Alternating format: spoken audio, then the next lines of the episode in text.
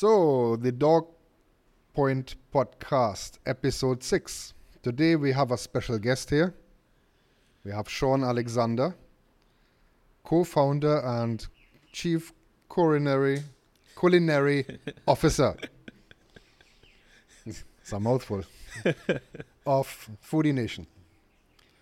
Welcome. And um, today we're not talking about food, though, at least not human food.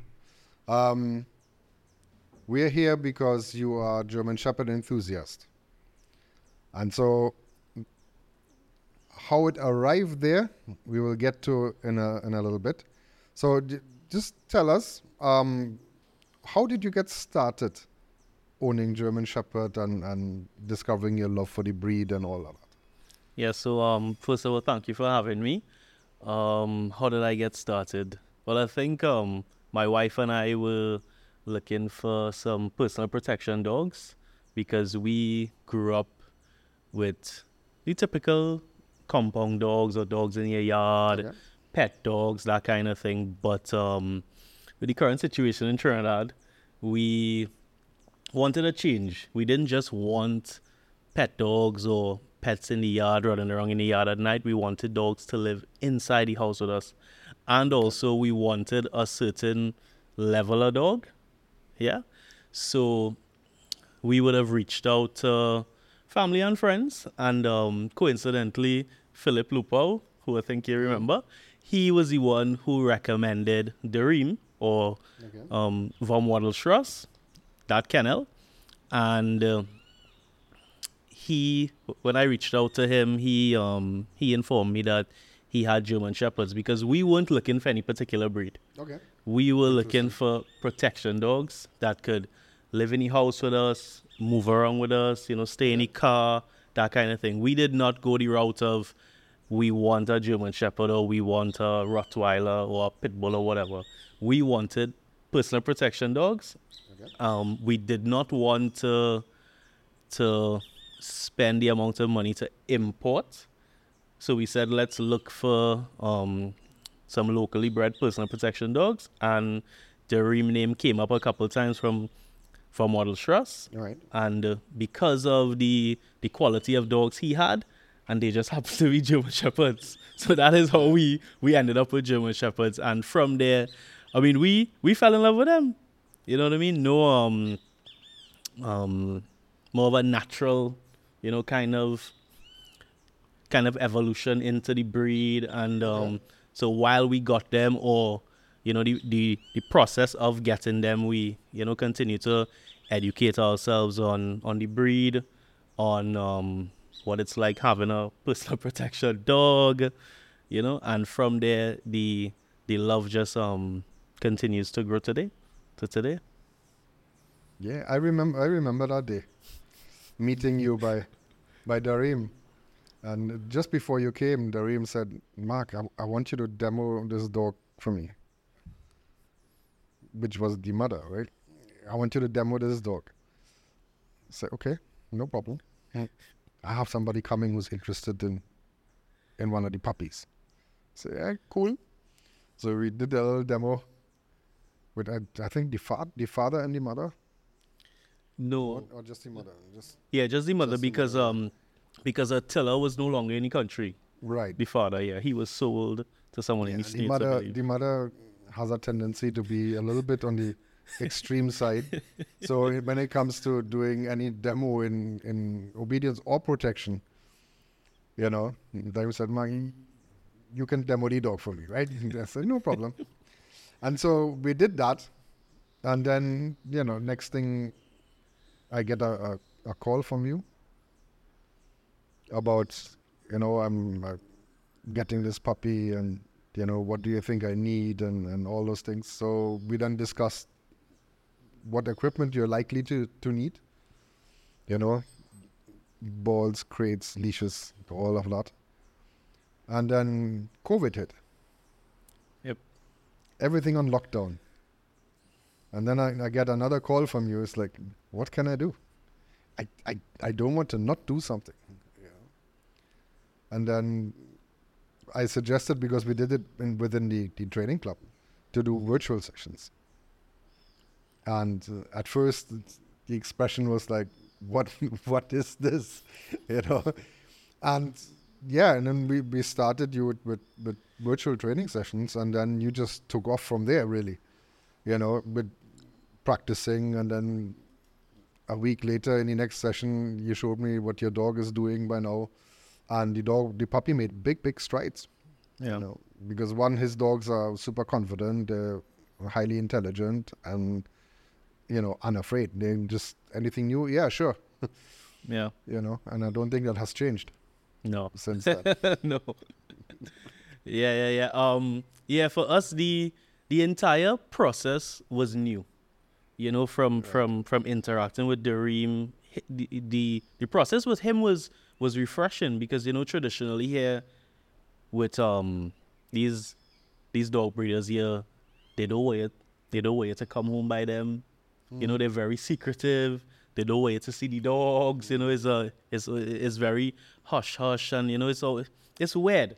But with Dareem, it was the opposite. He was like, "Sure, you wanna come home by me? Sure, you wanna see the dogs train? Sure." He never said no. He never said no. So so when we came, of course, you know, we met you, we were able to meet you, which was also a bonus because he was like, "Well, Shaun, if it is you want to have personal protection trained dogs, um, you know, these are my trainers. Mark, he has been training my dogs for how much ever years since, well, I believe with the Dream Father. And, um, you know, so he he is somebody that I would strongly recommend. So naturally, I would um would have reached out to you, as you said, and you guided me what type of crate to get for the dog, what type of collar, what type of leash, because because to us we were thinking, well, we could just go in the pet store and just buy a regular leash, buy a regular collar. You were like, nah, Shaun, these dog these dogs different. Yes. You're gonna need Yes. certain Slightly- types of equipment. Slightly different drive level, you know. Yeah, you're gonna need certain types of equipment for your dogs. Your dogs are not regular dogs. You cannot buy uh wire um crate for your dog. No, he is going to come out of that. He's going to mash it up. so I mean, the guidance, but the guidance was very um, the guidance was was very very welcoming. You know, it it, it really helped us along the way because again, we were. I mean, without like persons like you and Dareem and them, we would have been doing this blank. You know what I mean? And getting the kind of dogs we got. the got. kind of dog I was not going to say the kind of dog that that you got. You don't want to do this blindly oh my god! because you can end up in a lot of trouble. oh You yeah. know, because oh yes. with that drive level and that confidence level, and it's not just that the prey drive is high, the nerve strength is high, Yeah. the fight drive is high. You know, there's there's a number of drives that are on the high side, and which makes for an excellent dog, but you have to rein that in too Oh, and yeah, control for it. sure, you know. For sure. And I mean, with COVID, um, you know, just as you said, COVID hit, which to me kind of worked out to the dog's benefit because we had more time with him. Mm-hmm. But then when we had to do the virtual sessions, so to us, we were like, well, how this going to work? You know, how you going to Are you training how a you dog going to train a virtually? dog virtually? you know what I mean? But I mean, we, you know, we we welcomed it. You know, I mean, we, you know, the uh, so, so as I keep saying, the entire process was new. So we were like, listen, we have to trust this man. You know, clearly, clearly, if the Dareem, you know, a very well established breeder is using him for all these years, he have to be doing something right. Let's trust him and let's just, you know, um, um, go along with the process. And I mean, we did it. We did a couple virtual sessions. Well, Yeah. and now, as the world has, has moved on a little bit, and I now specialize in virtual sessions, it, it's there is an aspect of of those virtual sessions that I always tell people that works out to their benefit, and that is having trained dogs for almost four decades. There is certain things that I do automatically that I may not notice. Body position, body posture, tone of voice. There is certain things that exert an, a level of influence over the dog. And so if I'm doing an in-person training session and I take the leash and I teach the dog something and then I teach you how to do it, that influence is still there because I'm standing 10, 20 feet away. But when I leave and that influence is gone, your dog does not behave the same way. mm, And so then a lot of dog owners kind of struggle. It's like, yeah, he's not doing the same thing for me as he is doing for you. And in the virtual sessions, that is not a problem. because I was never there to begin with. I was there via a phone, tablet, laptop. Right? So you as the owner get to handle the dog directly and do all those things and then put those body positions, posturings and tones of voices into your routine because you're now instructed to do it. And and that makes it easier and somewhat faster for dog owners to get results with their dogs. Yeah, yeah. You know? Makes sense. I never even thought about that, you know. Yeah. But that makes so much sense. Yes. No, I have. I have some people that they also is like, how, how is this going to work? And a few sessions in, say, hey, this is great. because they're now so encouraged because when they look at their dog behave differently now, they say, I did that. I handled the dog. I taught him this. Yeah. You know, under instruction, yes, but they did it. And so they feel more encouraged to practice more because it's now fun. It, Yeah. it helps the relationship between them and the dog because they work more. So therefore, the working relationship with the dog is deeper than just okay. I have to do this five minutes twice a day. You know, they might do longer or more often just because they feel like doing it. And so the dog sees that too, and then that, that is a more relaxed relationship. There, the dog say, "Hey, great, we're doing stuff again. Nice." And then everything moves up. You know, the skill level of the owner moves up, the the level of training in the dog moves up, and everybody's happy. Yeah. Yeah, one of the You know, things that I really liked about it too was um the fact that you were able to use your dogs and kind of show us how it Yeah. should look. So you get a visual, right? Yeah. And that is the point. Somebody would say, "Yeah, but your dog is not a puppy. Your dog is is already trained." And sure, but that doesn't take away from the picture. Yeah. You know, he might do it faster than your dog because he's done it a million times. But that does not mean it's different.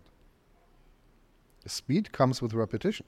Yeah. And so, you know, and using switching from food to toy and all those things, that is where the speed comes in.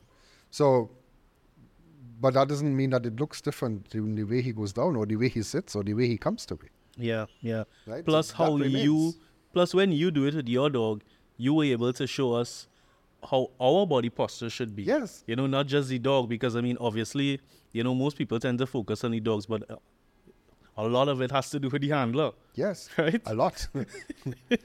Most of it. yeah. Yeah, yeah, yeah. So you were able to show us how to stand, how to position the toy, how how to adjust the toy according to the dog. how to manipulate the drives, right? So, for instance, if you want to do a recall out of a down, but just by standing up straight and looking at the dog calmly and not saying anything, the drive level in the dog goes up. So, when you do release him to come to you, it comes faster and pays more attention to you sitting, looking, sitting looking up at you when he arrives. So, it is those little manipulations that, that come into play as well. And if you see somebody do it, then you're more willing or more inclined to replicate it. It's different from seeing somebody in person because when it's an in person session, people look at their dog. Yeah. When they look at the video of me demonstrating with my dog what I need you or, or them to do, then they look at the whole thing, which is another positive aspect of doing virtual sessions. And of course, the beauty is you don't depend on rain, flood, Oh yeah. Oh, yeah. sun, day, night. Doesn't matter. Yeah. Yeah. Anywhere in the world, you know. yeah, you save time. You actually save time. Yeah, you, you can train a dog in a different country, the same way you train a dog in country. Yeah. You know, so it's it's, I love it.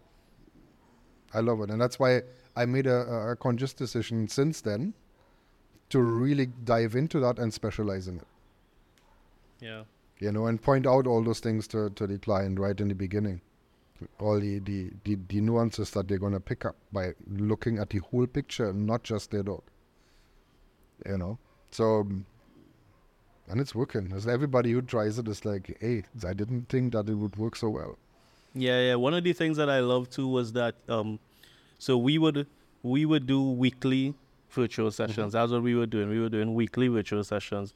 But then you would also allow us to like send you videos, you know, throughout the Yep. week. I'm not sure if you're still a, yeah, I'm doing that still do with, with, with virtual clients. Okay. If you have any Okay. question, if you're not sure about something or you think you're doing it right, but you're not sure, send me a video. I will tell you, yeah, keep going Yeah. or no, change this or change that.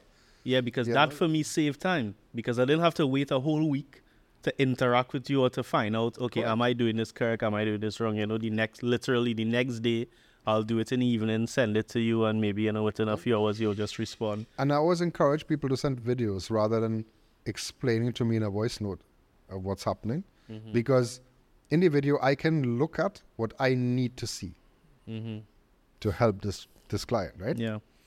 Whereas in the explanation, I'm depending on what you're telling me. There is a big difference there. Yeah. Yeah. So, yeah. Yeah, remember the um I'm not sure if you remember this, but remember one time I did a recall with Sambo and he literally passed a bunch of screaming kids and came running straight to me. Yeah. You remember that Yes. video? Yeah, yeah, yeah. So you were like, Shaun, you didn't even realize how focused your dog is on you. He passed all those screaming kids and I didn't re- I didn't even realize that, you know, like that was like something um that was a positive. That would distract many dogs. Many dogs, if not most. Right. because screaming kids are just like a whole herd of, you know, prey animals running around. Mm, So it's, uh, a dog might not go after it, but certainly distracted and look away. It's like, what's going on there? And your dog was just staring at you and passing them like a bus, coming straight to you when called, which is what you want, right? You want your dog focused like that, and your dog is is tremendously good at focusing. And so it's, Yeah. this is one of the things I love about him. Yeah. And his- his training, willing- and his- and and his his willingness to work, right? He lives Oh, to work. The moment you, you pick up a, a, a toy or a training tool or something, he's like, "We training." he gets Oh, all yeah. excited about it. I don't know if he still does, Oh yeah. but oh yeah. yeah, Oh, I would yeah. suspect though. I know, it's oh, the- Oh yeah. and that is when you know you're doing something right. Yeah. If your dog wants to work with you, if your dog wants to do this, you know, then the picture comes together. Yeah, I think guidance is important because I mean, we, you could go on YouTube and you could see a video on how to train your dog to sit or you know whatever. Mm, you could yeah. you could buy a book, but I mean, you're not getting that kind of access to knowledge that you get with when you when you're interacting with the actual dog trainer. You know, and I think that would, to me was a big plus. The fact that I could probably message you. I mean, well, we we talk all the time, you know, but Yeah. but like w- when they were puppies.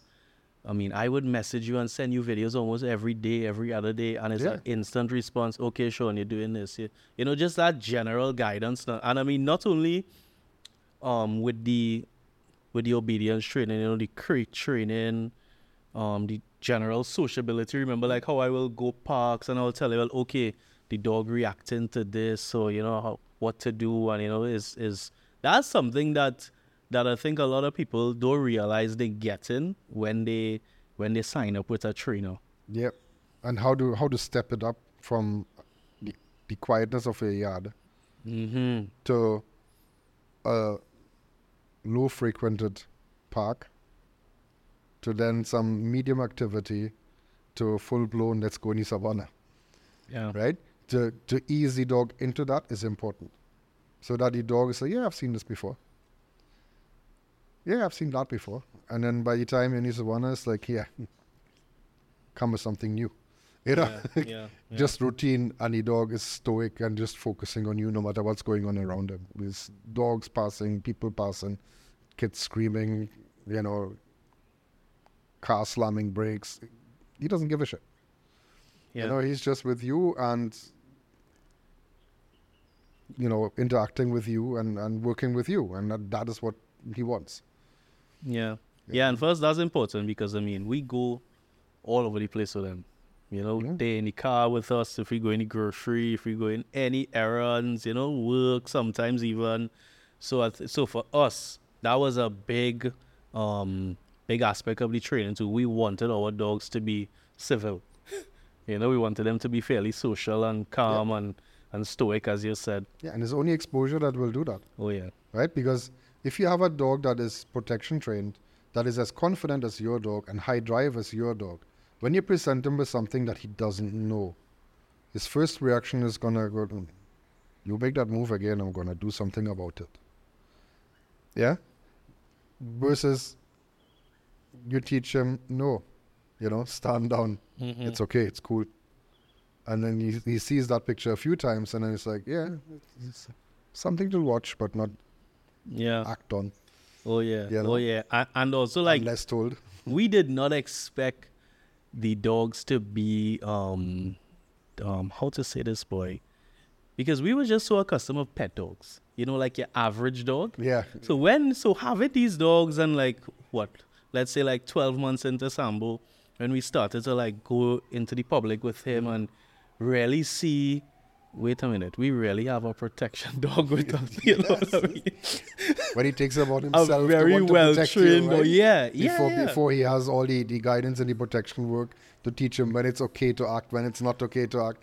Oh, right? Oh, so yes. that little phase between year to year and a half, where he's now learning those things, and versus the things that he wants to do. You know, it's like, no, stay here. you Yeah. can't go. Yeah, you because know? we will see dogs in the public. I mean, you know, pulling their owners, barking at the wind, barking at balls, you know, and and Sambo and Coco they just there chill. But um also people will come up to us all the time and be like, How your dog so calm or how your dog And of course, your dog is like, and they don't realize, you know, it's you don't want to training, you know. closer. Exactly, but it's training. yeah, Uh, uh, you know what I mean? What else really brought them to this level is training. it's training. Training. And working dogs are different from other pet dogs. You know, Sambo is not your average Yorkie. Correct. You know, Correct. he's more a bit of a how how heavy is he now? Ninety pounds, 80, 90 pounds. Yeah, probably around Yeah, that. Yeah. ninety pound missile, right? yeah. Oh yeah. When when told. So yeah, it's it's and people need to understand this. If you if you get a work, high drive working dog, it's a different level of commitment that you have to bring to that dog Yeah. than if you get uh, couch potato. You know, a working dog acts vastly different from a basset hound. Good. the only time that you know that that basset hound is alive is when he goes to the food bowl. You know, the rest of the time he's passed out on the couch watching TV. So, you know, your dog is the polar opposite of that. Your dog is like Yeah. looking at you, and every time you get up from from a seat, you think, "We're working, we're going somewhere, and we're doing something." Right? And so, I had that with Ninja. I couldn't turn around on the bed without him flying up and saying, "We're going somewhere?" yeah, he just jumped up from his pillow. It's like, "We're going? we're going?" Because it was not unusual when we did some working point Lisas. He was a detection dog to to get up at four in the morning and go there. Mm-hmm. So me just getting up to go to the washroom at night to him was halfway a signal of, of oh, we going? We working? And I, no, go back to sleep. And he could see the disappointment in his face. It's like, what do you mean you want me to sleep? I'm all geared up and ready to work. No, we're not going anywhere. Go and sleep. Oh yeah. he would mosey off, lie down, and then let out a one big long sigh to show me his dissatisfaction with that. And then he would go back to sleep. Yeah, because um, over the weekend somebody asked me on Instagram like, what's the cost to train to train the dogs? Because because we post them regularly now. So they were like, is it expensive? So I told her something is only expensive when you do not understand its true value. Because True. because I can't. I mean, a, a question like that is not a simple yes or no answer. For me, for me and Chrissy, I mean, knowing what we know now, although at the beginning we had no issue with paying for training because we understood the you know um anything you want in life you have to put in some work have to spend a little time and a little money You're right. and i mean seeing our dogs now operate anywhere right. I mean, I have I have zero complaints. So that's basically what I told her. I was like, listen, you see how my dogs are, because I post my dogs regularly. Do you think that I think it's expensive? And she was like, nah, nah. Yeah. I was like, you see? So it's not. And it is, people have the wrong idea. It is also a cultural thing in Trinidad, right? A dog is something you just put in the yard, you feed it, it grows up, and then it kind of protects you. Runs around, plays barking. That is not what you have. But that is what people think it is. Right? And you just have an exceptionally calm dog. That when people see you with your dog, that is the first thing that goes through their mind. If you tell that person that if you purchase a trained personal protection dog in the US, it's somewhere in the vicinity of 45,000 US dollars. They go to, for dog? yes. and people buy those ready trained. Yeah. You know, so yes, to get a dog to, to, to that, that level is not cheap. It's a lot of work. It's a lot of expertise and knowledge that has to get into that, that has to go into the dog. You know, but when you have the the end product, and it's never really, I don't like the term end product because Yeah. it's never finished. It is, there's always better. The advanced product that is your dog, it is very, very rewarding. When you know I can take my dog anywhere, I can put him on a down, walk out of sight for half an hour and come back and he's still in the same place. Yeah. You know, I took I took Ninja with me to the veterinary school to do a lecture on safe handling. And it was two times an hour and a half with an in- intermission with him doing a demo. And the two halves of an hour and a half, I put him in a down under the whiteboard while my back is turned to him with me lecturing. And after the first hour, I noticed that nobody was looking at me. They were listening, but they were not watching. Right? They were looking at the dog and they were just like, why is this dog not moving? You know, why is he not getting up? It's been over an hour and he's not getting up. He's not walking around. And then after the demo, I put him back down again. And then the same thing. And they're like, he's doing this again. It's how is he not? And then somebody raised the arm and actually asked the question that everybody wanted to know. So why is he not moving? Because the last thing he heard was down. And he knows he has to stay in that position until he hears me say something else. And of course, Ninja being Ninja, he then yawned audibly to let me know he's getting bored. right?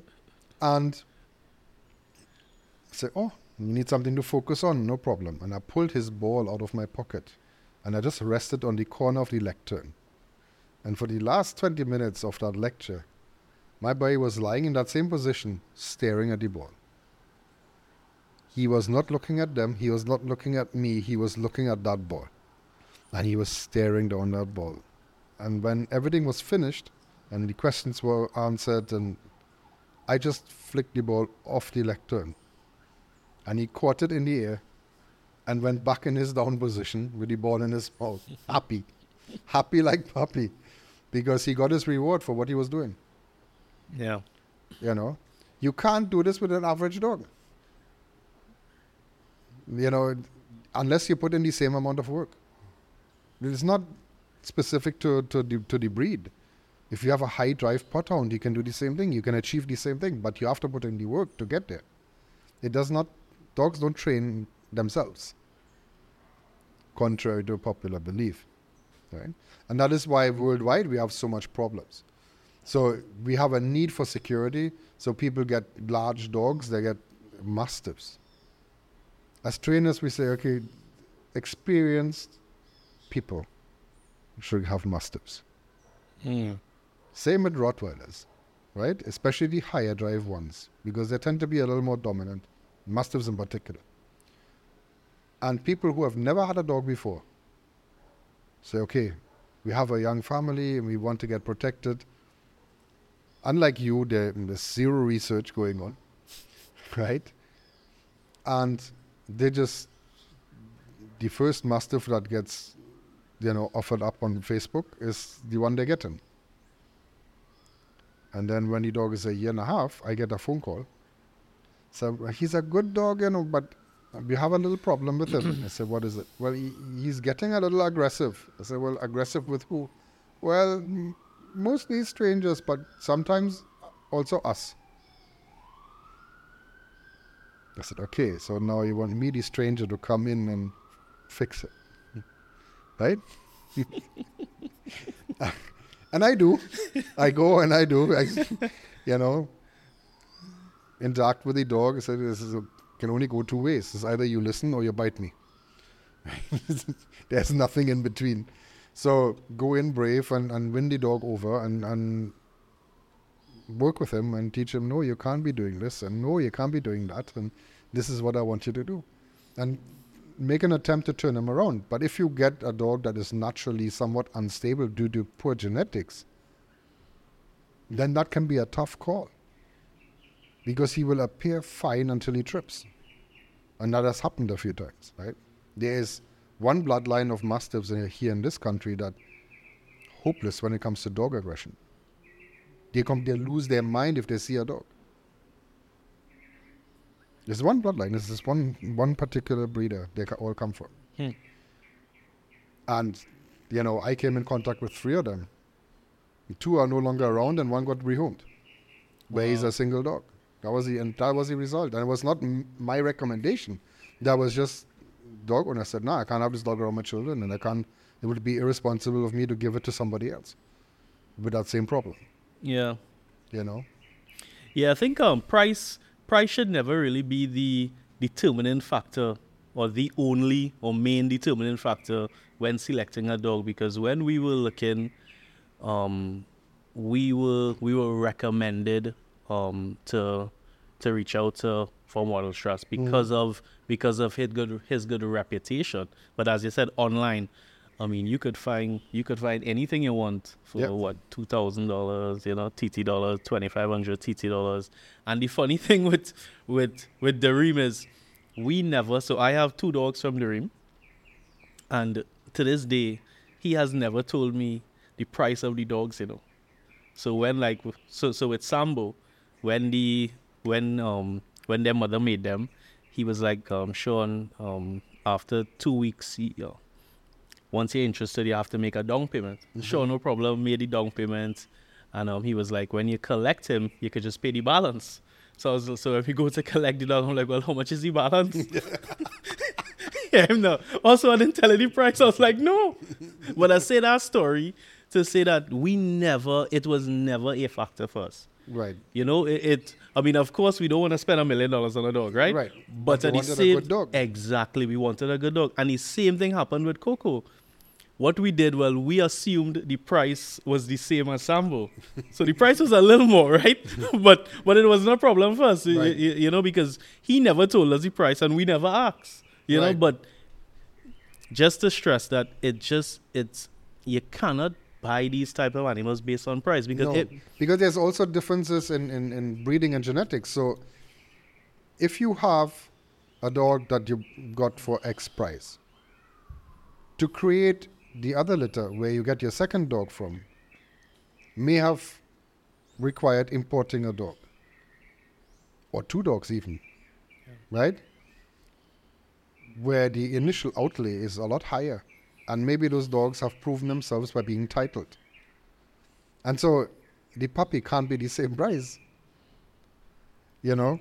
So there, there is variations even within a breeder in terms of the pricing of the puppies. It's not a standard rate. Yeah. So no matter what I breed, this is my price. Yeah, it can't work like that. You know, and and the thing is, people oftentimes think, "Oh, so much for a dog." And believe that the breeder is making no end of money selling puppies. A good breeder doesn't. A good breeder imports dogs all the time. And our country is oftentimes, you know, recognized worldwide as the rest of the world. right? We're not part of the EU, we're not part of the, the American bloc, right? So in, in Germany, for instance, if you send something to Trinidad, DHL would tell you that the category, the price category to send something to Trinidad is rest of the world. It's cheaper to send something to China than it is to send something to Trinidad. Right? So by the, the flights you have to, that dog has to take to get here, you know, it, it's not cheap. It's a very expensive endeavor. And, it, you know, you have to have endless litters if you dream of making that back. And a good breeder does not breed that often. Yeah, true. With a female, right? True. Yeah, because we waited, we probably waited about nine months from, let's say, first contact with Dareem Mm-hmm. to when we got Sambo. Probably more than nine months, if I'm being honest. But it was less than a year. So let's so let's say like you know um nine eleven months we would have waited because Dareem, and then the other thing with Dareem was that he would have had probably one or two letters before, and he was like, Shaun, this letter is not for you, because he knew what we wanted. So he was Mhm. like, Shaun, no, let's wait. And We waited. You know how much breeders doing that? you know what I mean? Yeah, most most um quote unquote. I said, I said in air quotes, breeders. Once a litter is there. I have a client right now who's receiving a dog this week, a puppy that is four weeks old. Because the breeder told him, well, the mother stopped nursing, so they're on solid food, and um, I have to travel.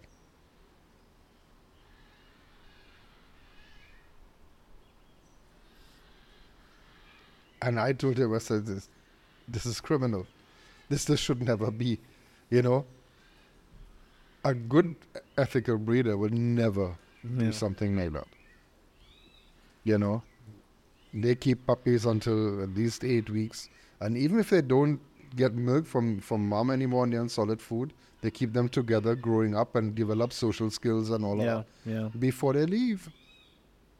You know, it, it's when I heard that, I was shocked. I'm like, say that again. I actually asked him to repeat it. You know, it's crazy, absolutely crazy. I have no words for for people like that. I have Oh. absolutely no words. How do you think the um the community has evolved? Because you're doing this for how how much years now? But working with dogs, Yeah. we're close to forty. But in Trinidad, In Trinidad is I'm here in Trinidad 25 years. but how you find? You think it's getting better? Yeah, Okay. It is. When I first got here in, in 98, it was all, yeah, a dog is something that you just raise in the yard and toss some food and hope for the best. Um, what was different though was that pet store owners would go to trade shows. So the equipment that you could buy locally was of a much higher quality than it is now. Really? Yeah. You got good quality leashes and, and you got the Herm Sprenger stuff in Yeah. collars and, and you could get stainless steel collars and you could get all kinds of things. And then somebody came up with the glorious idea we bring in a container of dog stuff from China and open a marketing and distribution company. And then the pet store owner said, Great, I no longer have to book a flight to Vegas. I can get everything cheaper. right here. And with that, it went rapidly down the hill. And to the point where some pet stores known to have good stuff, when they started doing that, they went under.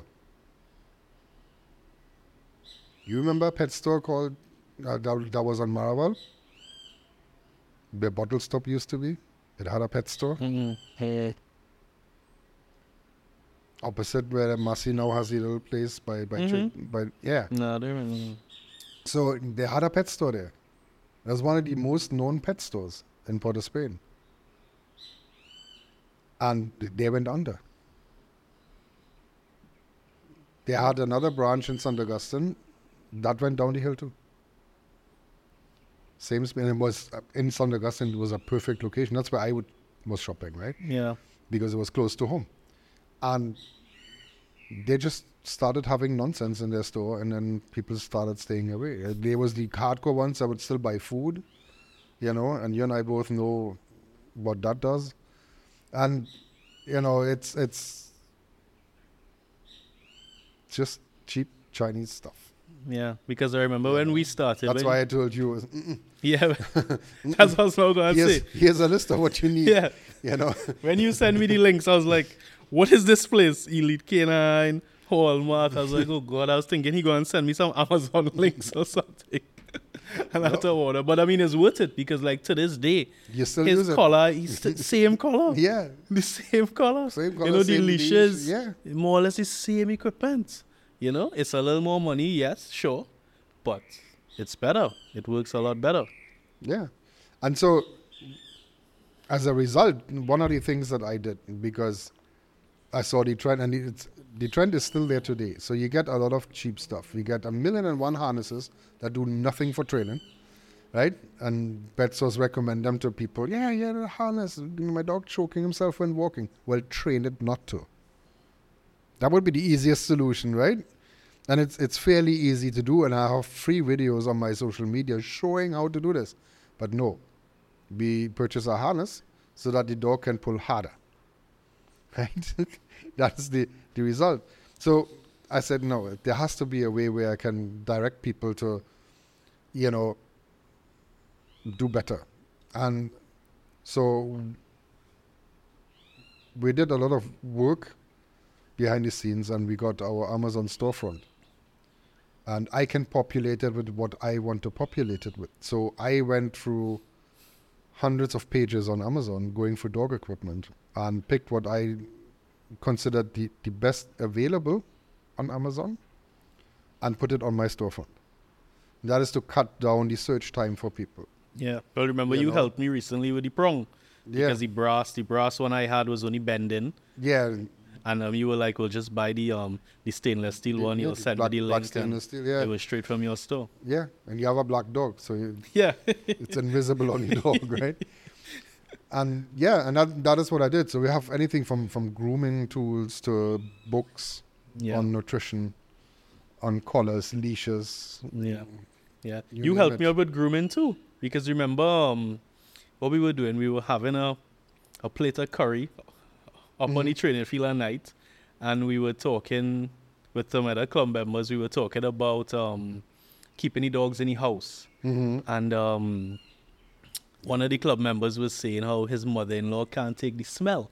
Mm-hmm. And you opened your mouth and you was like, um, try the defuminator. Yeah. And the both of us was like, what the hell is a defuminator? Yeah. because we buying I mean the the most expensive shampoo. We getting the we using the regular grooming brushes. But you were like, no, get this defuminator yeah, because, because it, it takes the dead skin cells out of out of the undercoat. It takes out the, the loose undercoat, the dead hair, and the dead skin cells. And what happens is that that is what smells. So if you take that out of the dog frequently, your dog doesn't smell. yeah, big difference. You don't you Huge get the dog difference. The only the only downside to, to that tool is it's not really for the longer haired ones. You know, some shepherds have a longer coat, mm-hmm, mm-hmm. and you can't really use it on that because it has a blade and it does cut the coat. Mm. So the coat gets shorter. You, if so, if you have a dog that you want to show, you can't use Right. it. It's not suitable for huskies, and and so forth. But um, anything shorter, like my my rotties, or even my my shepherd, they love it. They love it. When I have it in a bucket outside, when I reach in the bucket and pull it out, they jump up on the little retaining wall and sit down there waiting for me to, to start. even Force, Yeah. he loves it. Yeah. He gets excited when I pull it out and puts himself Yeah. there sitting like a statue. Yeah. You know, that's something else a lot of people ask me too. So my wife grooms them and uh, I bathe them. hmm And from time to time, I'll also put that on um on my social. And people will be like, how your dog lying down so good when you're bathing the dog? Or they will ask her, how the dog sitting or standing or lying down when, uh, when you're grooming the dog. And we're like, train him. Training, yeah, you're teaching him. Listen, there was a time where to bathe Force was an MMA match. he wasn't being aggressive about it, but he's like, no, I'm not having this. And he kept moving. You know? And now he will sit there and you have to actually lift this backside up because he doesn't want to come out of his sit. He's just like a statue. It's like, yeah, but I need to do any back there too. And you have to lift him up, tell him stand, and then he stands there, and then you get to do the rest. But he loves it. You know, Yeah, but I think for us the training, I mean, because of course we have them for for protection, ideally, right? But just the general stuff, being able to bathe them, being able to to groom them, having them in the house. If like let's say a, a stranger to them comes to visit us, they you know we could keep them quiet, you know, keep them in their crates, etc. Just it's it's some people forget that we even have dogs, you know, Mark. When they come by us, you know. because the dogs are quiet. they forget we have dogs, and then worse yet, they're black, so they don't see They them in don't the crate. they look invisible. You only see tongue. People get startled when they Yeah. suddenly see it. yeah, yeah, yeah. But but again, like the training, you know, these these little steps that we took, it pays dividends. It pays dividends. And the you think about crate training, right? So I hear people when when I talk about crate training on my socials. Some people comment, right? Oh, locking up a dog in a crate is cruel. You have children? Yes. Your child was in a crib? Yeah. It was in a playpen? Yeah. Stop talking about crates. it's okay for your child, but it's cruel for the dog. yeah. You know, you are the priorities wrong. hmm Good. A dog that you want in the house should be sleeping in a crate for the first year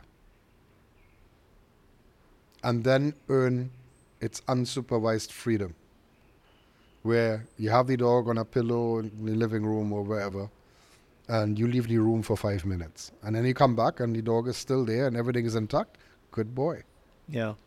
And then the next, another time you do it for 10 minutes and then 15 minutes. So, in small increments, the dog is earning your trust with this being unsupervised loose. Okay? But until you can do that, when he's out, you have to supervise the dog. Yeah. You know, otherwise, it would be like, you know, having a toddler and, and hand him the key to the Porsche and say, okay, fix up. You know, go and go wherever you want and do whatever you want. You know, you wouldn't do that. So why are we doing this with dogs? Why are we le- let, leaving them loose and then complain how they destroy this and destroy that? There's a nifty invention that I never really found out who invented it, but it's called a leash. right? so when you take the dog out of the crate, you put it on the dog and you walk with him through the house. And if he pays attention to things that you don't want him to interfere with, you give him a tug on the leash and go, no. You know, you don't get to play with that. You don't get to pay attention to that. It's not yours. Yeah. And so you teach them. And you have the leash on, and then you have people over and you have your foot on the leash, but the dog is still in a down next to you on the leash. So the dog gets accustomed you having friends over and he can be around, but he has to be a down. And, and do you you teach them those things? They do they're not born knowing that. You know, they know how to hunt, kill animals and eat and live in a pack. That's what they know. They're born with that knowledge. But outside of that, you have to teach them everything else. Their interaction with us and living with a human needs to be taught. And a lot of people don't do it. And then just complain, you the dog is so wild and he pulls and he chews up everything and he does all those things. You know, it's like, okay, you know, leash. and even especially small dogs. I have clients where I say, okay, put the leash on the dog, take a belt, feed it through the hand loop of the leash, put it around your waist, and for the entire Sunday, wherever you go, your dog goes. And if he does anything that you don't like, give him a tug on the leash, tell him no, and correct your dog. A lot of them look at me like I'm crazy. and then there's those that curious and they try it. And then come back to my class and they say, hey, it worked great. I can leave the dog loose now. It follows me around everywhere and lies down by my feet when I'm washing the wares and when I'm doing this and when I'm doing that. I can now work from home with the dog just lying down next to me instead of running through the apartment crazy, chasing a ball and, Yeah. and barking at it. And wonderful. Yeah. What about separation anxiety? Because a lot of humans don't realize we create that problem. Of course. I tell people there's so many, and there's the COVID dogs, right? It's mostly the COVID dogs, where you have the dog having 24 hour access to you, and then people started to go out of back out to work, and the dog is like, oh my God, I'm being abandoned here, and go nuts. How do you prevent it? Crates put the crate in a room where the dog can see you, but you put the dog in a crate and you sit down and you watch TV and you say, okay, you're going to be alone by, by yourself for a while. And the dog learns that it's okay to be alone. Yeah. And then you graduate putting the crate in, a, in the next room where the dog doesn't see you. And you again small increments. You come back after a few seconds, open up the crate when he's quiet. You come back after ten minutes, after half an hour, watch a whole full length movie for an hour and a half, two hours, and then let the dog out. And so you teach them it's okay to be by yourself, and if you stay quiet, I'll open it up. Instead, what people do is the dog starts bawling down the place, and then they open it while he's doing that. So the dog learns, yeah, I just have to Yeah. cry hard enough, and she'll come and open the crate for me. Yeah, yeah. I know. They cry, they pee on themselves. It's Stress, right? It's not that, and it's, my dog's so mischievous that peed and pooped everywhere and mash up everything and, and chewed up everything. No, the dog is not mischievous. The dog is stressed. Peeing, pooping, and destroying things relieves stress. So for the whole length of time that you were gone, that's what he was doing. How do I fix it? A crate. But wouldn't make that wouldn't that make it worse? No. you know, and if you had used one from the beginning, that would have never been Never an issue in the first problem. place. No dog is born with separation anxiety. Correct. It's created by humans. When I'm leaving home, I don't tell my dogs bye. When I come back, I don't tell them hi. Hi. As a matter of fact, I just spend Yeah. an hour and a half in traffic, right? I need to pee. so, so it's move, right? move. I don't know, not right now. And then, you know, go to the washroom, come back out of the room, greet my family and whatever, and then go to change clothes and sit down on the bed. And then by that time, he has calmed down again. And I say, right, come. And then he can get this greeting Yeah. in a calm frame of mind. Right? Not when he's all hyped. Yeah, I think we we are starting to, um, or at least some of us are starting to humanize dogs. Yeah. You know, something else I hear people say now is, um, dogs dogs are the new children, and um and um, plants are the new pets. You know, so we Mhm. you know some of us are viewing dogs as as humans. You know, they're baby. there's, but I want to make a distinction there. It, there's nothing wrong if somebody decides, okay, I, I'm not really into children, but I love dogs, and have the dog instead of children, right? For as long as they don't treat the dog like a child. Okay, that is where that is where it goes sideways Yeah. if you have a dog and you treat it like a dog, you train it, you work it, if it's a working dog, right? You work the dog, you interact with the dog, you teach the dog, you praise the dog, you correct the dog if necessary, then, and you have a healthy relationship that way, then there's nothing wrong with that, right? I'm not one of those religious nuts that says you must have children, right? But do it the right way Yeah. do it the right way or you set yourself up for a whole heap of hurt and trouble you know is is doing that give them the mental and physical stimulation the higher your drive level in your dog is the more of that they need and good nutrition you know that's why i feed raw available on our amazon storefront designed by my son Shameless plug. of course of course must put that in there oh um, because I've been feeding raw for so many years, and in this country you couldn't talk to a vet about that. Yeah. Yeah. Yeah. There was instant Some vets condemnation. you still can't talk to about that. Yeah, and yeah, but now they have no longer an excuse. Now I can call them out on it, because there's so many studies that came out in the last year on the benefits of feeding raw that they have no longer a leg to stand on. Right? And the biggest thing that they always told me is, yeah, but raw food, the problem is salmonella. Really? Didn't we just have a worldwide recall on dog food that was contaminated with salmonella and it was kibble? In all those decades I'm feeding raw to my dogs, I never had that problem. Right? Not once. Not once did I have a dog that had salmonella. And there's a reason for that. Right? And it has something to do with the acid level in their stomach and killing bacteria upon entry. I don't know any dog shed salmonella. I said, okay, how is it shedding something that was destroyed on impact? You know? Radio silence. So I'm not a veterinarian. I don't claim to be one. All I know is I've done it for three decades and never had a problem. Right? I had more problems with kibble. So, not me and that. Yeah, I think for us one um You know. one funny story is um Sambo and Coco they donate blood by the vet um the veterinary hospital in Mount Hope. Mhm. And the first time they went, so in order to donate blood, they have to do a blood test Mhm. to make sure your dogs are in um healthy condition, I guess. Right. You know, they make sure they're scoring on certain levels Right. in order to donate Mhm. blood.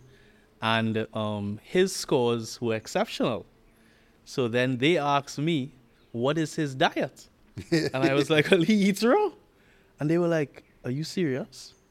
What does he eat? So I go about telling them, you know, what does he eat? And they were like, well, what, what kind of meat does he eat? Does he eat chicken? Does he eat duck? Does he eat rabbit, blah, etc., etc.? And I was like, well, I feed variety. I change up the proteins, you know, but I follow certain guidelines. But I mean, the reason I'm telling, this, um, telling you all this is because here, even in our vet school here, they are somewhat against raw. Mm, not anymore, really. Okay. There's the same lecture that I told you earlier about. At the end of it, before I closed off, I said, seeing that I have all the experts in one room, because all the instructors were there, right?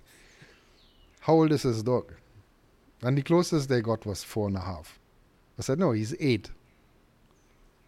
And they were baffled and they were looking at each other. It's like, what do you mean he's eight? I said, yeah, he's eight years old. And then one vet said, you feed raw. Hmm. I said, yes. He said, that is the only way he could be looking like that. Because he was jet black, not a gray hair in his face. Right. And he was eight years old. You know. And then she proceeded to tell me after that they're actually doing a, a long term study right now on raw food okay, good. in in um, UWI, well, in, in the vet school. Yeah. Right? For the student research program or something like that. It goes over a few years. And they had already found out that most commercial kibble contains chemicals that promote aging. Right? Not it's not news to me, Yeah. but yeah. it's just another nail in the coffin of dog food, right? For me. Yeah. So they, they they can't really make those arguments anymore. It, it, there's too much evidence out that proves the opposite. So and more and more vets now get open to it by by force. Yeah, and then when they see my dog, it's like, oh, this dog looks real healthy. It's- You know how Force's coat is super shiny, right? He actually the other day I looked at him, the glow of the TV glistened in his coat in the dark with the light off. Yeah. Right?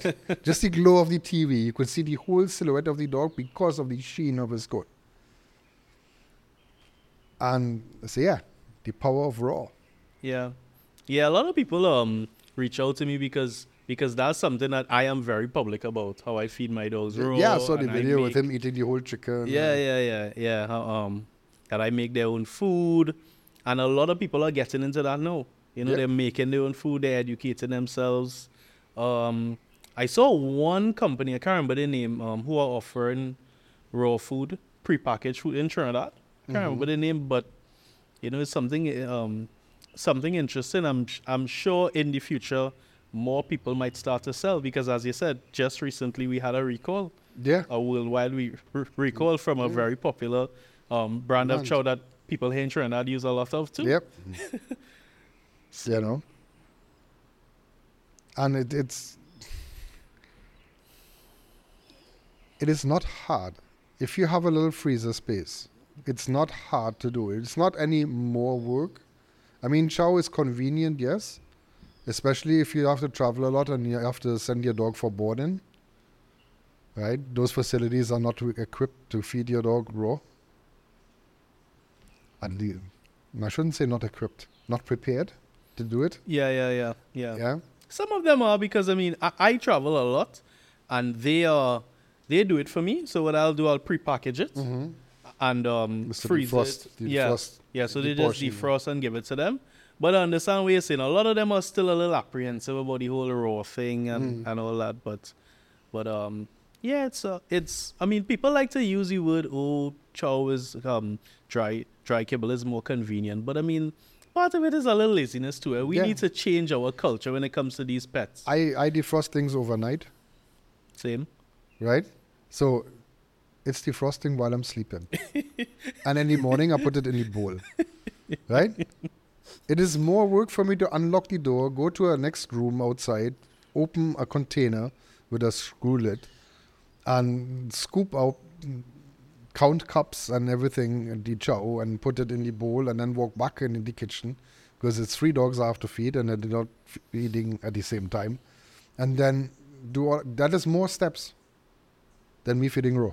Yeah, yeah, You know, yeah. The other argument, some people like to say it's it's more expensive, but to me that's It's not. debatable. it's not. Yeah, that's debatable It's because you also have to factor in um overall health care. I mean, my dogs, Mm. is, there's nothing wrong with them. I've never had to take them to the vet for any health issue. So, so in the end, it works out cheaper for me. Yeah. and the dog is going to live longer. You know, there's um a vet that turned nutritionist, Dr. Karen Shaw Becker, hmm and she wrote a book, The Forever Dog. And when she brought out the book, and she co-wrote it with um, Rodney Habib, and they were ostracized by the veterinary profession. How you as a vet can r- write something like this? And it, is- it was terrible. For years, they got pressured. And she formed a YouTube channel and talked about it and, you know, kept justifying it. And now that all his research is out that proves her right, that book is a New York bestseller. Yeah. Also available on our Amazon storefront, by the way. Shameless plug. And she now brought out a second book, or the two of them brought out a second book called The Forever Dog Life 120 Recipes for Raw Food. Right? So that's also a good, a good thing to, to take a look at. Soon available on our Amazon storefront. so, Right? yeah, plus, um, plus as I said, you know, persons could. There's a lot of um free free knowledge on raw food, a lot of um recipes. You know, you, uh, of course, I always advise persons to reach out to certified dog nutritionists because a lot of people reach out to me. Hey, um, do you think it's a good idea to give my dog X or how much I should feed? I had et I had a nutritionist on a podcast uh, Yeah. two episodes ago, the Animal Synergist. yeah, and we were talking for over two hours about nutrition, and it was quite interesting. And in my conversation with her, I found out that a lot of the things I was doing, I was kind of spot on. So I just keep doing it, Yeah. and it shows in my dogs. But that's what I was now gonna say. Your dogs, the thing with them that I find so interesting, you could actually kind of see what's working, you know, through their code, through their, Yeah, through the um, how active they are. you see, you see the videos with, with my dog Heidi. When I swing her and she's all horizontal, Mhm. hanging. She's eight years old. That dog is eight years old. Yeah, and I'm swinging like her. it, f- though. I'm swinging her um, on her tug, 360, with her airborne, and she loves it. You know. Yeah, she doesn't look like it. Yep. Just how Ninja didn't look ten. Yeah. you know. The only reason why he's no longer around is he had some neurological condition. I forget the name because I would never pronounce it. It's it's where it goes up on one leg. It's a lameness, a paralysis that travels up one leg, and then across the hip down the other leg, and then eventually it will travel along the spine, and affect the organs and everything else. And so it got to the point where he kept collapsing and couldn't Wow. really walk and then it was just before it would have affected his organs which is life threatening anyway so i decided to, to not have him suffer Yeah. but um, if it wasn't for that you see up here you you see it in sambo. The intelligence in the eyes and i, I want to work. This this readiness it was there all the way to the end. Hmm. you just couldn't physically. Right. you know? I said how much of that can you override? Because at some point in the beginning i thought it was arthritis that had him slow down. And i threw a ball. And he was crying trying to go after the ball it's just his rear end wasn't cooperating. And that is when we realized okay there might be more to it than just arthritis you know, and that is what it was. So, Yeah. but How did he get that? Did they ever find out? Or? apparently it- they can get that with age if there is i guess it could be hereditary but it's not something that you can really test for from what i understand it's it's something that affects older dogs and it affects some and not others the, the fact that he had it doesn't mean his litter mates would for instance so um, and if they work a lot that can happen too and who God knows he worked, yeah. you know. But yeah, it's sometimes with the high drive you can you can you know. Anytime a dog is a bit on the extreme side in in something, there's always the chance that something else comes with it. You know, that has been my experience. That is not any biological fact or anything. That is, I do, they, I don't know any research on this topic. It's just my personal experience working with dogs for a number of decades that any dog that is extreme in something there tends to be something else that comes with it that we don't really want you know so Yeah. With the um with the training, is there uh or have has anybody figured out like a certain amount of hours one should put in? Because now compared to like when Sambo was a puppy, I don't really need to train as much because before it was like every day. You know, every day we were doing something and learning Right. and you know, you're sharpening, sharpening. Well, what what tends to happen is, in the beginning, everything is new. So you practice it. So you practice his sits, you practice his downs, his recalls, his heeling, his this, his that. Then the protection. And then you have to put more obedience into the protection. Because the drive is now higher and now you have to get through to him to have the control with it. And so it, it's a lot of that going on but then you inadvertently have that in everyday life. So that you tell him heel when you go to the car. You tell him hop to jump in. Mm-hmm. so you're giving him commands all day long. And to your dog that is training, Training. because if he doesn't do something with hey i said hop. You know? That is training Yeah. it just no longer feels like training to you yeah, yeah. That was, because that's because exactly what I was gonna say. it, it just it just Yeah, it's because built it in- into everyday life. yes it it's built into into everyday life and then we don't view it as a training session anymore Yeah. but it's a it's a micro session Yeah, every time you tell him something is a micro session because if he's not doing it properly you tell him that he didn't do it properly right and you make him do it over and that is a train that is what training is yeah, right so we train dogs all day long and just don't register it no, it's true. It's true You know? because Saturday, Saturday evening, I went to the Bamboo Cathedral with Coco, Mm-hmm. who's the younger one, and uh, um, what was I doing? Well, while we were walking through the cathedral, I was filming to show people the actual cathedral, Mhm. how how the bamboo sh- um, forms the cathedral roof, and Coco is off leash, and I have the phone in my hand, and I am um, spin- walking around in a circle, and it's only after when I just kind of look downwards. She is with me, you know.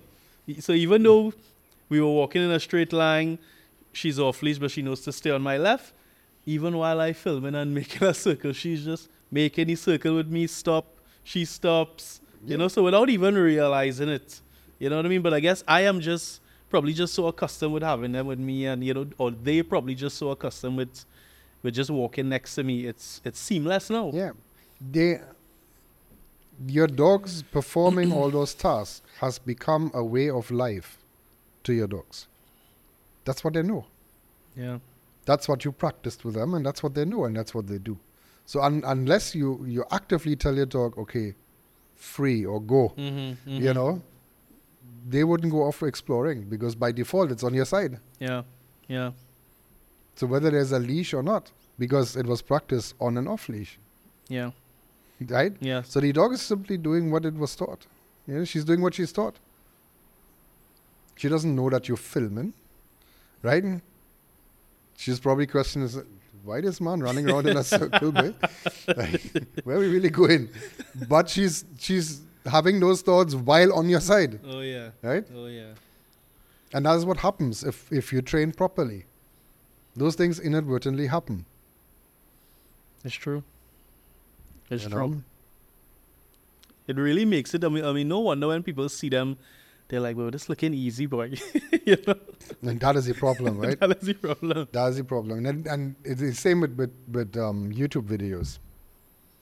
It makes it look easy, and so everybody is like, you know, we live a, in a time where everything is a click away.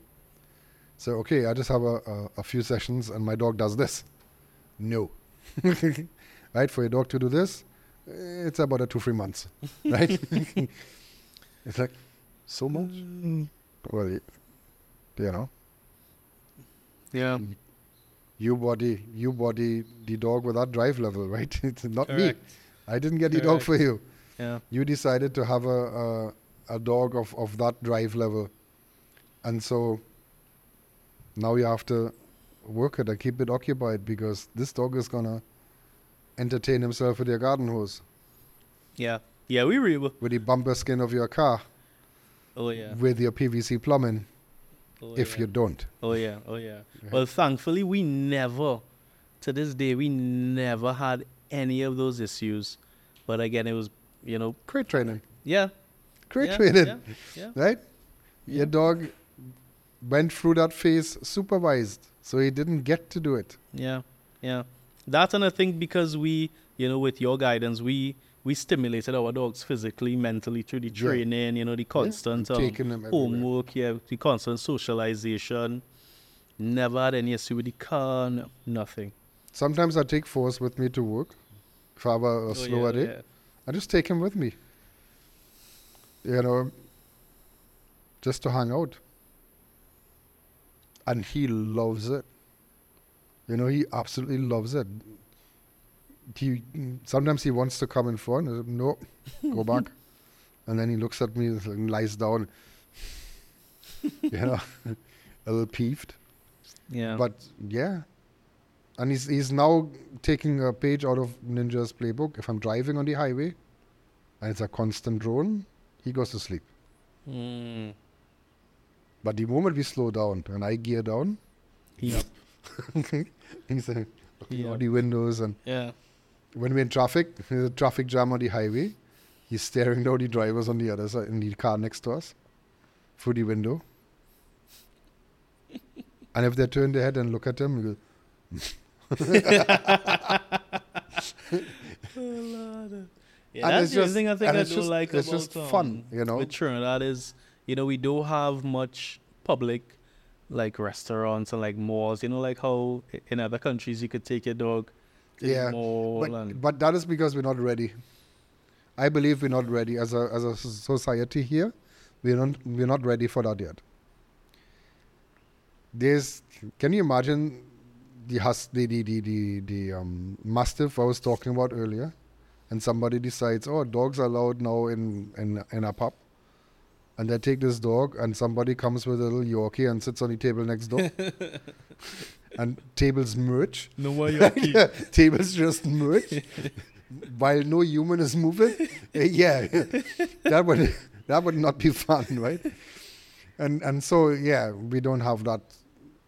Once it's an acceptable fact that if you have a dog, you need to train it, right. and everybody does, then we can strive for that. I don't think that it will take us probably another ten years. Really. Yeah, five to ten years before we can get there. At the rate that we're going presently, I've seen a lot of change from 98 to now, I must say. And you can tell also by some of the items that are being sold in the in the pet stores, right? Now we have pet boutiques Mm-hmm. that specialize in clothing and fancy little pillows Yeah, for little yeah. dogs and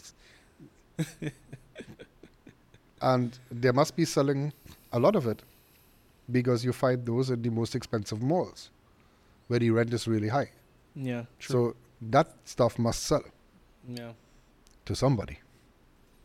Not to me, but somebody, right? Yeah. Four scar fit in those dresses. Nah, I think. nah. You put that on for us, and he's gonna watch you like. What do you want me to put in that? My front paw? you know. nah, he's he, even if if you put um like even the agitation harness when you put that on him, he's looking at us. What's that about? You know. yeah. Restriction. Yeah, he doesn't. Listen, that, that dog is. I have been extremely close to Ninja, and it took me 10 years to reach that emotional point, right? But for us, he's. Next month, he's three years. And he almost has me there. Really. Yeah. It's the shenanigans of that dog that, that get that done, right? So, about a year ago, I wanted to clip his nails. You can ask my family, it was comical. It was an MMA fight. Without the hitting. and no growling or biting Just wrestling. just wrestling. this dog is what 110 pounds, and I'm lying down on him trying to, to get a foot out from under his body. And by the time I have it, and he's watching me and he's letting me have it, right? And he's, he's pulling, but he, I have it. And I reach in my pocket and I get out the clipper. I am holding an empty hand because that paw just retracted and went back under the body and I'm trying to. I rolled with him, with him on top of me, upside down, and I put two legs around his waist, trying to get one foot to clip in it, and he managed to get out of the center. Listen, that dog knows Gracie Jiu Jitsu. I swear. I swear. It was, I had to laugh at the end. I said, go. It was, I was exhausted. Yeah. So you lost. Yeah, that is one battle that I lost. So I just walk him on concrete, up and down, and throw a ball on concrete. So it's, Right. yeah, so we do it the natural way now, right? We use the oversized Dremel, which is our driveway, and, and get that done. no, because I'm not. I'm not going for this. You know. And I don't know if it is at the vet or wherever he had a bad experience Mm. with it, and I can hold his foot now. He will let me front or hind. That was cool. But the moment he sees the clipper, he uprights himself and buries all. The front paws like a cat. He curls them in, and they're under his chest. Can't get it. And he puts his head down too. And if you come from the side, he puts his head down on that. And then use his nose to push your arm away. He, he- that dog knows jujitsu. Telling you. It's fun though. it's fun. It's fun. That's and it just adds to his personality. Yeah, and I think um they, they all have their own their own individual personality. You know, is is it's so interesting. And, they, and the one thing that he doesn't tolerate is somebody he doesn't know touching him Mm. at all. At all. So even for his knee operation, every X-ray, every exam, he had to get knocked out. And you can't just knock him out, because to completely knock him out, it has to be IV, right? For that, you have to get a vein. Yeah. That means you had to touch him, you had to shave him. You had to, no, you had to give him a tranquilizer first for him to be almost Oh, out, yeah. so that Oh, you can yeah. then access to the front foot to give him the other one that knocks him out. Yeah. And so it's in my best interest to keep him as healthy as possible so that I have the least amount of vet visits, Yeah. you know, because he's not having it. Yeah, it's the same thing when um when Sambo has to donate blood. They were like, um, nah, we are custom dealing with dealing with big males. I'm like, Not this one. Well, yeah, I'm, I'm I'm warning y'all. They brought in two two um two male assistants to literally wrap their entire bodies around him. Mm-mm. No. No, they were like, All all that no. does- we need to put him to All sleep." that does is set the drive up high. Oh yeah, same with Force. This boy, after his knee operation, he pulled off the bandage. So they told me, well, come back tomorrow and we put a new one. so I came, put him on the scale. They gave him the tranquilizer and the muscle in the back. We waited 40 minutes. He was on a table now. right? One of them electric tables. Mhm, was up. mhm. and my boy pretended he was out. So the, the, the front part of the foot hanging off the table, his head between his feet, slow, even breaths, right? Eyes closed. He's out. And she comes in the room and she just rests the, the packs of the bandage on the table next to him. And he fly around trying trying to bite her. Now I had put the muzzle back on after, Yeah. just before she came in the room because you have to take it off just in case he vomits. And when he was, looked, okay, he's out, right? I put the muzzle back on. And that is what saved her. And then she said, well, let's let's see how he's going for the weekend without the, the bandage. Just keep him calm, you know. It's like, and then we see how that goes. And maybe he doesn't need a new one, you know. and then, yeah, they called me a few weeks later. How is he going? I said, yeah, good, Nick. And that's the last I heard. I'm sure if I go back with him there, people have their lunch break at that time. Oh yeah. Oh because yeah. I'm sure there are some people. When I picked him up after the operation, they led me to wherever he was so that I take him out. Because they let him wake up in that kennel for, and nobody goes in there. yeah. So they were they were a little afraid of him. Yeah, the first time the first time we boarded Sambo, they um so he he's boarded by his vet Mm-hmm. and they they have a yard that they let them out and they said they take them for walks and I was like, Y'all are gonna be able to walk him in. They were like, No man, we are custom. I was like, Okay, no problem. I- so when I go to collect him now, as I am walking into the vet clinic, one of the vets, they're like, um, you only black dog? I was like, yeah, okay, thank God. everybody, everybody there knows Sambo, and they couldn't wait. They all came out and watched me walk out with him. It was so funny.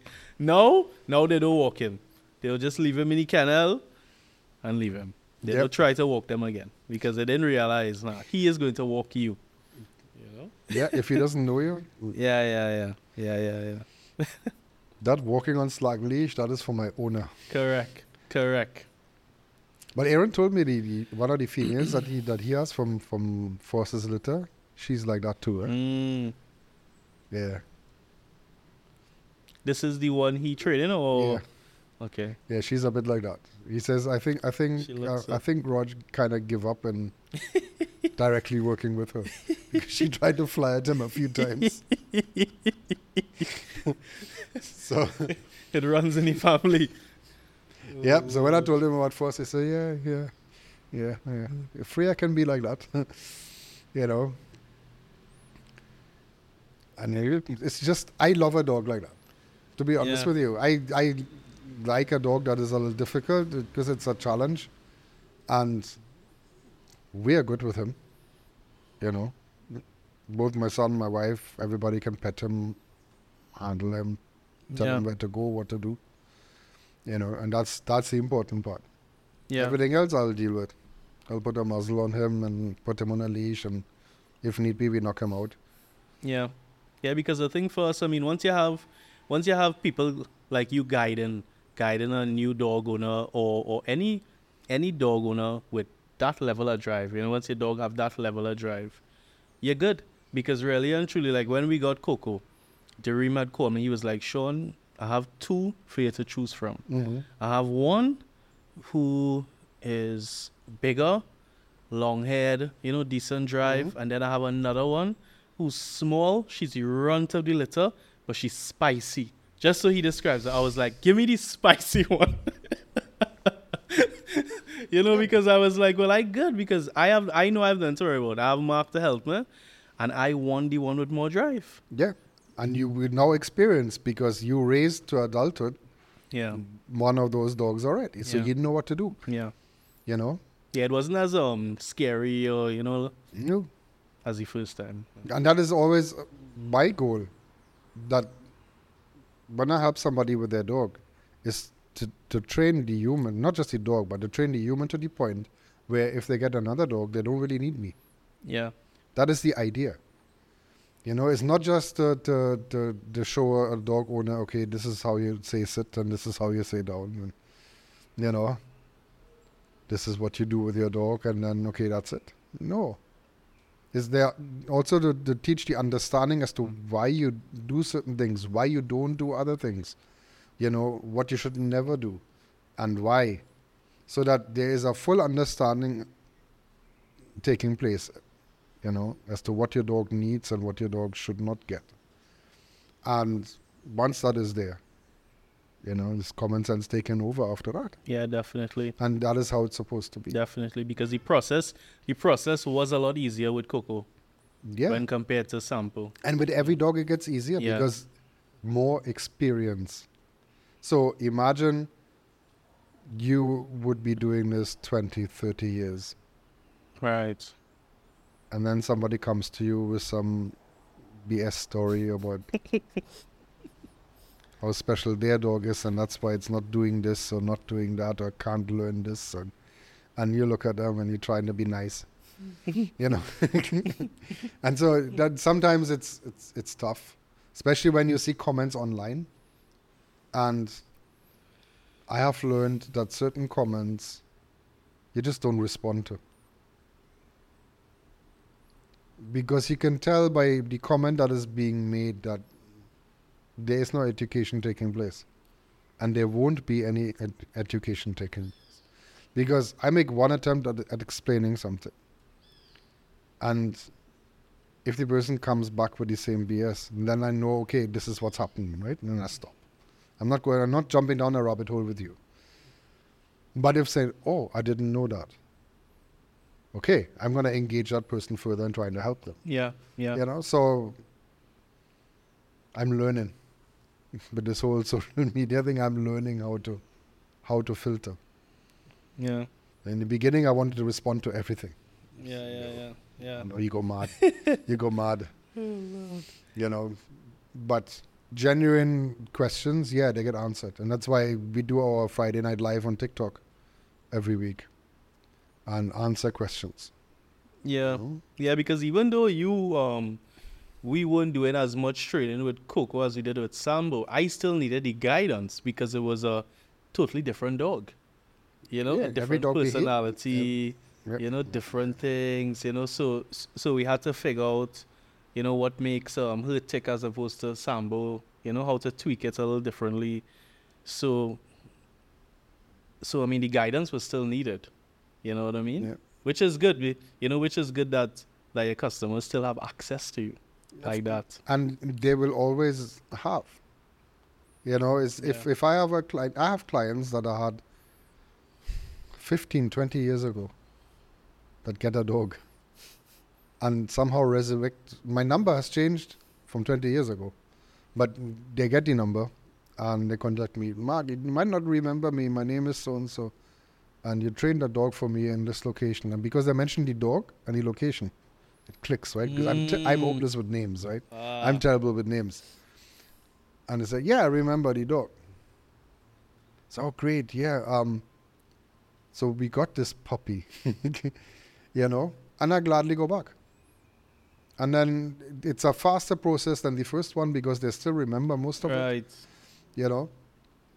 And then there's those that don't have much time, but they kind of have the dog. And then they say, look, can you do this year round?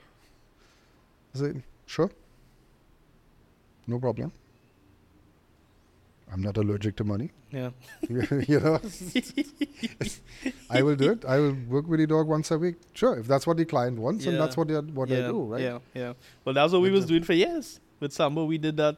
Yeah. It was once a week. It was Yes. every Friday. Yeah. Oh, So throughout this, yeah. from What was the puppy, from puppy, the days it was Friday or Thursday. Anyways, but um, yeah, we did I that. think of Thursday. I can't remember, but we did that once a week for for God knows how long. Yeah, and it was from from from puppyhood in, Yeah. into adulthood. Yeah, virtual Yeah, into physical. yeah, Yeah. yeah, and Non-stop. and you know, it shows. When it, I still have some of the clips up on the field. The first once or twice Mhm, mhm. that you know the dogs were up on on the field, and if I compare some of those videos with you handling Sambo in a new environment as a new handler compared to some club members that are much longer than you, you know, there wasn't much difference. Yeah. I felt so proud. it's like, look at this. And and your sister has a very dominant dog, and when she had to correct him because he wanted to go after another dog, and the the manner in which she got him back to her side and quiet, Yeah. it was like, hmm? you know, I said, right, good, you know, and yeah, I'm, I'm very, every time I see a video with Sambo, I'm like, nice, nice. When I see him, how he behaves at the beach, Yeah. Yeah. you know, yeah. and, and all those things. So I I was like, yep, Yeah, it's good. It's it, it it's honestly been a lifestyle change, you know, but in a positive way because having them, we had to adjust. We had to change a lot of things, you know, within our own personal lives now. But I mean, it's been, you know, it's been all positive. yeah, It's been all positive because having them and I mean, seeing the reaction. I think like sometimes, you know, we we he's almost three, so so I think um we we get accustomed to a lot of things, but like when we take them out in public and people are like, wow, look how these dogs are, like, oh, y'all them Mhm. so tree. You know, it's only then we kind of like realize, oh, yeah, these dogs are really on a different level to your average dog. yes. It's- Listen, and when I was out with, with Ninja anywhere, he was working in a car park with people walking around off leash. You know? And he was also fully protected trained. And so we in a car park working, and one of the, the, the contractors forgot because they got a memo stating that we we are working there with the dogs, right? And to just ignore them. And he forgot, so he's on his phone and he's walking. A ninja now comes around the bumper of the car, now been in the corner, and he gets startled. so he flings his phone up in the air and then wow, and catches his phone and shaking, but he's waving his arms like this. And then Ninja just paused, looked up at him, turned around because he loves bite word, right? And he's like, "Want me to scrap him?" He said, No, Sue. Okay. Put your nose back on the bumper, pass him like a bus, Hmm. and continue to search. And I believe up to this day, the man doesn't understand how this dog didn't bite him. He said, Train him. Train him. He checked in. He knows when he's allowed to bite, he knows when he's not allowed to bite, or when he's uh, allowed to bite only with permission. He checked in to get permission, he didn't get it, so he didn't. It's as simple as that, Right. right? And he went back, continuing his search. And you could call him away from one car with a whistle and point at the next car, and he would go and go to that car and search that car. Just like that. And people would be in the car park watching us work and go like, How? how how are you doing that? You know? Can my dog do that? Um, probably not. you know? He's super high in drive. Ninja was like a, a Malinois drive level in a German Shepherd, and super super smart too. So he, he was an exceptional dog in that sense, you know. So training him was quite easy. It was a lot of work, and we didn't do any obedience with him until he was two years old Mm. because it was all just detection, detection, detection. And when he was good at that, then it's okay. Now we have to put some obedience on him. You know? He made his BH at age five. you know, we got around to that. But yeah, it is. It's fun working with high drive dogs. I, oh yeah. and I'm so spoiled having access to high drive dogs all the time. Like I have three of them home, then the club and, and other places where I see high drive dogs, your dogs, you know, some other clients that have high drive dogs. So when I get to work with a dog that is the opposite, it's like, you know, he's not really into food, okay? Wave a toy around or a flirt pole, no prey drive not into food. How you motivate this dog? You know, so okay, on training days, don't give him breakfast, right? We want him a little hungry. You actually have to make him hungry to get him to do anything Hmm. because all he wants to do is lie down. Those are the longest sessions. Those training sessions are the longest training sessions. Hmm. You know, because it's like, oh gosh, just move. You know, just just move a little. You know, you're not gonna die. Yeah. You know, just do something, and they're just not interested. Yeah. One last um thing what we forgot to mention too about good genetics is like uh, I'll use a simple example. New Year's, Diwali for fireworks. My Yeah. dogs, I have never had to acclimatize my dogs, hide my dogs. I've never had to do any of that. Yeah, I have dogs that It's- sleep through fireworks. Yeah, it's like nothing to them.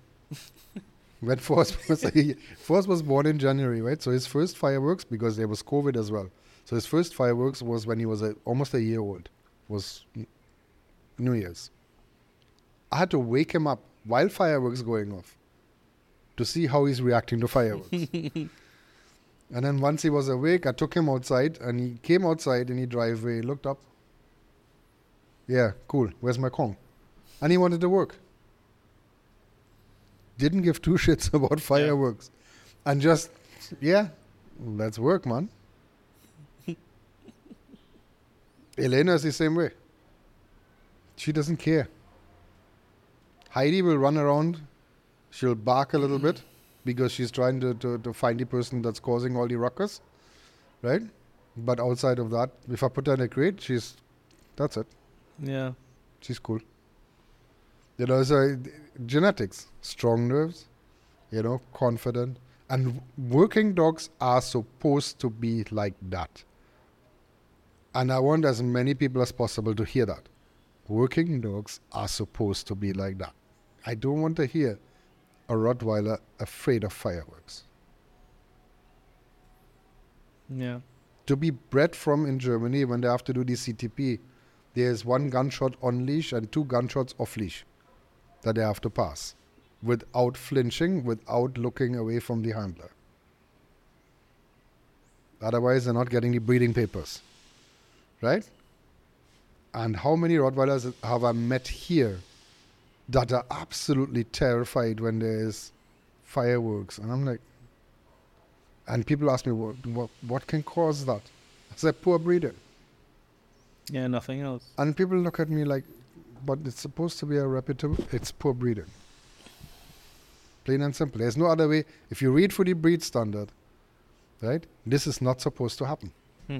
according to the breed standard. So, whoever bred this dog did not breed according to the breed standard. Otherwise, this wouldn't be happening. It's similar for the shepherd, the mal. All the working lines, working dogs are supposed to be steadfast and strong nerved. Yeah. That's why they're working dogs. Otherwise, they can't do the work. If the slightest thing startles them, how they're working. So true. You know, that's why I'm glad that now we're getting more trials, working trials Yeah. again, so that people can test their dogs and improve their breeding, hopefully. Hopefully. Those who are honest enough to take part, you know. Yeah. Hopefully. And um, yeah, hopefully. We can only hope. But it's it's we have to try and, and, and, and aim and educate dog owners and it's only through that we can force breeders to up their game. You know? Mm-hmm. is through the pressure of their market. You know, so when, when customers ask for certain things, you know, and, and get it. Oh yeah. So I think we we pretty much touched everything that we wanted to touch. And it's been an absolute pleasure to have you here. I know you're a super busy guy with your business. And I appreciate you taking the time to, to come here and chat. And um, I think it, it's encouraging to a lot of dog owners out there, you know, to do work with their dogs and to, to incorporate their dogs into more aspects of their life than just the yard. You know, because it's only then we can improve things. When we get more people doing this and other people seeing it and hearing about it. And that way we can improve the lives of dogs, we can improve the quality of dogs, you know, because if people demand better dogs, breeders have no choice but to provide it. And yeah, and it was a nice insight into Shaun Alexander. Yeah, You man. know, Well, um, that is not food related, except for the, the dog the food. raw dog food. The dog food. Um, so yeah, Yeah, thank you all so much for for bringing me on. You know, I think um I think education is important, and um you know as long as more more dog owners like myself, because I consider myself an average dog owner. You know, so, yeah, so more than the average dog owner. Give yourself some credit. you know, but I think um you know as long as more persons like myself and you know persons who now wanna wanna get it into owning a pet, you know, continue to educate themselves, we'll be well on our way. Yep, I agree. Right. Cool. Thanks, buddy. Thank you. That was